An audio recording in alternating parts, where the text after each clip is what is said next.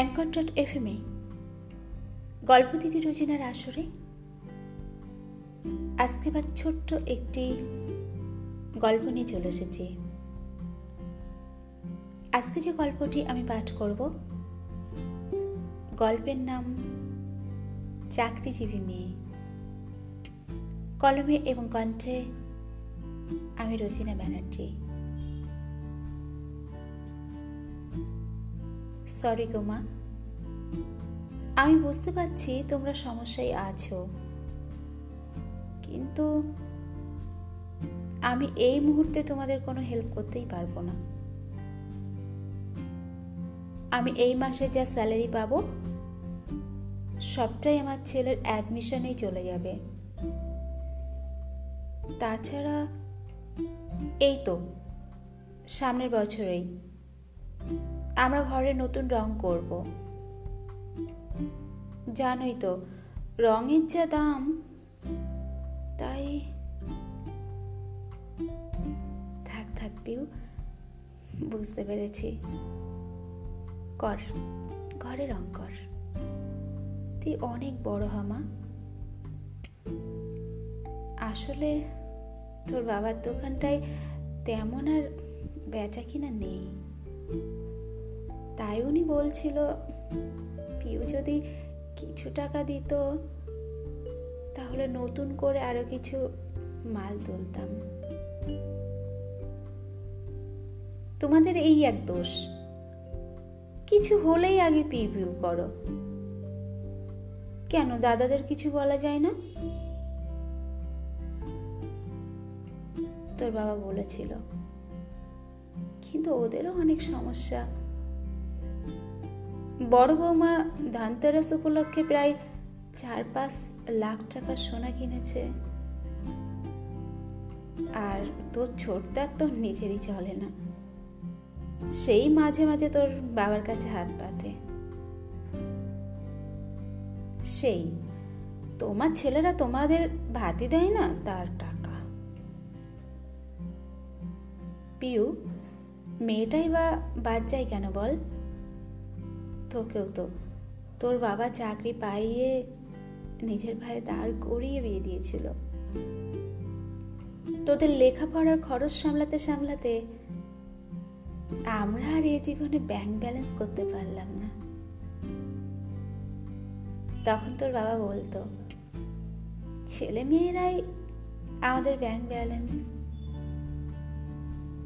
যার দুটো ছেলে, একটা মেয়ে, তাদের আবার চিন্তা কিসের? যাই হোক, এখন তাহলে আমি ফোনটা রাখি হ্যাঁ? তোরা ভালো থাকিস। আবার পরে কথা বলব। বড় বৌমা, কে ফোন করেছিল? আর বলবেন না, মা। আমার মা। তারা যেন সবসময় আমাকে স্টেট ব্যাংক ভাবে। সারাদিন টাকা টাকা। বেশ বুঝতে পারলাম, মায়ের রাগ হলো। কিন্তু আমার কিচ্ছু করার নেই। আমি নিজের সংসার সামলে তারপরে তো সবাইকে দেখব। বৌমা, সত্যি, তুমি আমার ঘরের লক্ষ্মী। এমন না হলে চলে। নিজের সংসার নিজেকেই বুঝে রাখতে হয়। কিন্তু কপাল খারাপ আমার দীপুটার? তখন কেন যে মরতে ওই বিয়েতে আমি মত দিয়েছিলাম? ওর বউ, চাকরি করে যা আয় করে, তার থেকেও বেশি বাবা মাকে দিয়ে আসে। আমার দীপুর চাকরির টাকাটাও মনে হয় দিয়ে আসে। এই জন্য এই পাড়ার লোক আমাকে তখন পই পই করে বারণ করেছিল। বলেছিল, একটা মেয়ে বুড়ো বয়সে মেয়ের বাবা মা উঠবে তোমার ছেলের ঘাড়ে। এখন দেখছি পরিস্থিতি সেদিকেই যাচ্ছে। ওই যে ওই যে আসছেন এবার। দেখে আমার পিত্তি চলে যায়। ছোট, তোর হাতের প্যাকেটে কি রে ওটা? কোনো গিফট মনে হচ্ছে? হ্যাঁ দিদি ভাই আজকে আমার বাবা মায়ের ম্যারেজ অ্যানিভার্সারি আমি তো অফিসে ছুটি পেলাম না। তাই তোমার দেওর বলল, এ বাড়িতেই একটা ছোট্ট করে আয়োজন করতে। বাবা মা আসছে। খাবার ক্যাটারিংয়ে অর্ডার দেওয়া আছে। তোমরা সকলে সন্ধ্যাবেলা থেকো কিন্তু। সত্যি ছোট বৌমা, বলিহারি তোমার বাবা মা। জামাই মেয়ের টাকায় এমন আদিক্ষিতা করতে ভালো লাগে, লজ্জা করে না? তাদের পুরো সংসারটাই তো মনে হয় এখন তোমরাই চালাও। হ্যাঁ মা, চালাই তো। এতে আপনার কি কোনো সমস্যা আছে? আপনাদের দায়িত্ব নেওয়ার কর্তব্য যেমন আপনার ছেলের, ঠিক তেমনই।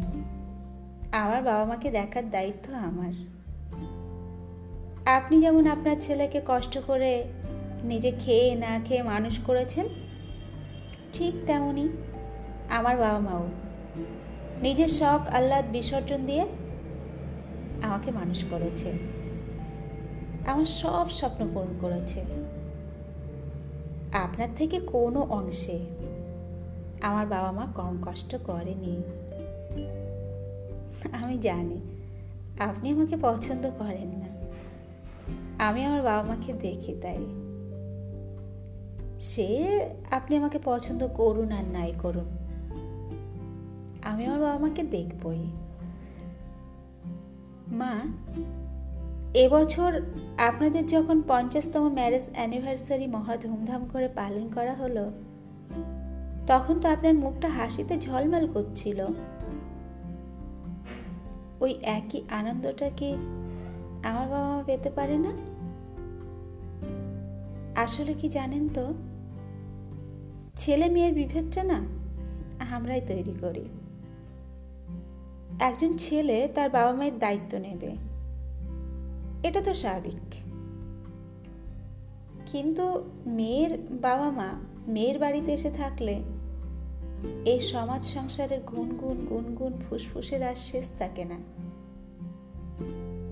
কিন্তু এটা কেন বলতে পারেন একজন ছেলে তার বাবা মাকে না দেখলে সবাই তার উপরে ঝাঁপিয়ে পড়ে, নিন্দা করে। কিন্তু একটি মেয়ে তার বাবা মায়ের দায়িত্ব না নেওয়াকেই সবাই স্বাভাবিকই ধরে। বরং দায়িত্ব নিলে সবার চোখ কপালে ওঠে। এটাকে অস্বাভাবিক বলে মনে করে।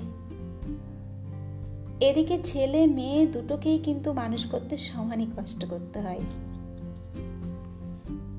আবার দেখুন, সন্তান কত রকমের হয়। এই যেমন বর্দির বাবা মাকে তার ছেলেরা দেখে না। বর্দিও দেখে না। সবাই শুধু অজুহাত খাড়া করে। ওই মানুষ দুটোর এই বয়সে এসে নিজের খাওয়া পড়ার দায়িত্ব নিয়ে নিজেদের চিন্তা করতে হয়। এই যে বড় লজ্জার মা। ছোট, তুই জানিস না। বাবা মাকে কিছু দিয়ে কোনো লাভ নেই। আমি যা দিই, ওনারা সব ওনাদের ছোট ছেলেকে দিয়ে দেন। তাই আমার আর কিচ্ছু দিতে ইচ্ছা করে না। আচ্ছা দিদি ভাই, তিন ভাই বোনের মধ্যে একজন যদি একটু কমজোরি হয়ে যায়, তাহলে তাকে কি একটু হেল্প করা যায় না? আমি যতদূর জানি, তোমার বর্দার স্যালারি প্রচুর। এটাও একটা ভগবানের পরীক্ষা, জানো? ভগবান কিছু মানুষকে প্রচুর দেন আর কিছু মানুষকে কম দেন। লক্ষ্য করে দেখো, এটা সারা পৃথিবীময় এই একই রকম দেখা যায়। কেউ খুব ধনী, আবার কেউ খুব গরিব। আমাদের কাছে যখন অর্থ থাকে, তখন আমরা আমিত্বে মত্ত থাকি। সব কিছু আমার আমার করি। কোনো দুর্বল মানুষের পাশে দাঁড়াতে মন চায় না। বোকা মানুষ বোঝে না। প্রচুর অর্থ দিয়ে আসলে তোমার মনের পরীক্ষা চলছে। এটা যারা ধরতে পারে, তারা মুক্ত হস্তে দুর্বল মানুষের পাশে দাঁড়িয়ে যায়। ভগবানও তত তাকে মন উজাড় করে দেন।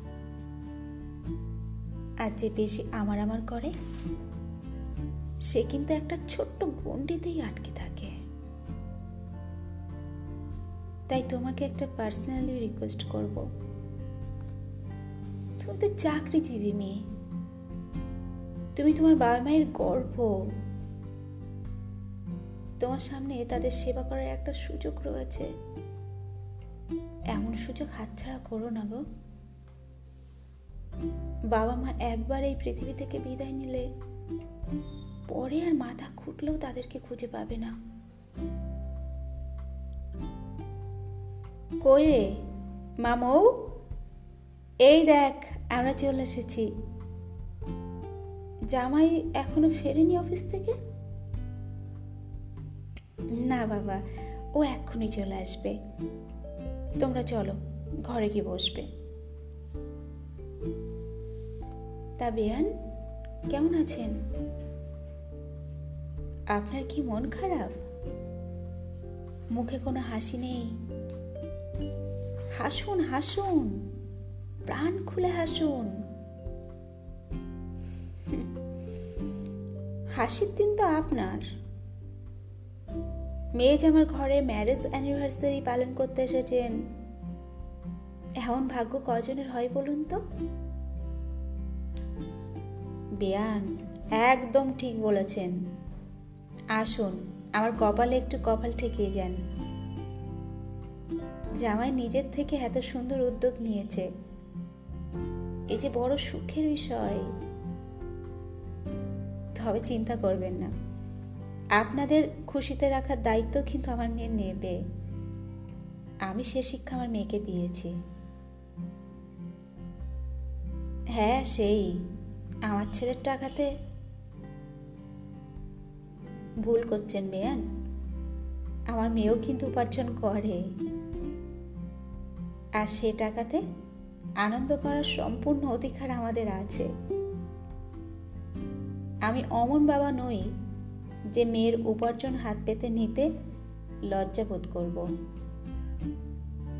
তবে আপনি বেশি চিন্তা করে প্রেশারটা বাড়াবেন না। এখনও পর্যন্ত আমার শরীর শক্ত আছে। তাই মেয়ে জামাই অনুষ্ঠানের আয়োজন করলেও তার দায়িত্বটা আমি নেব। তবে বিয়ান, এটা কিন্তু আপনাকে কথা দিচ্ছি। আমাদের শরীর না বইলে এই বুড়ো বুড়িতে এখানেই কিন্তু ঘাটি গাড়ব। তখন জমিয়ে আপনার সঙ্গে বেশ ঝগড়া করা যাবে। বাপি, তুমি পারো বটে। আর আমার শাশুড়ি মায়ের প্রেশারটা বাড়িও না।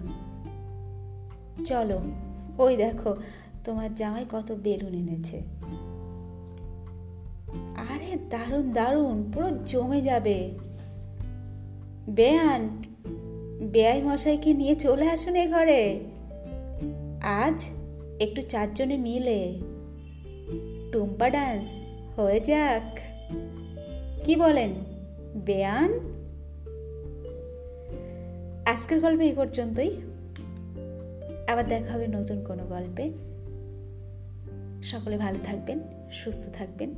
গল্প যদি ভালো লাগে তাহলে অবশ্যই আমাকে ফলো করবেন নিত্য নতুন ছোট্ট ছোট্ট গল্প শোনার জন্য।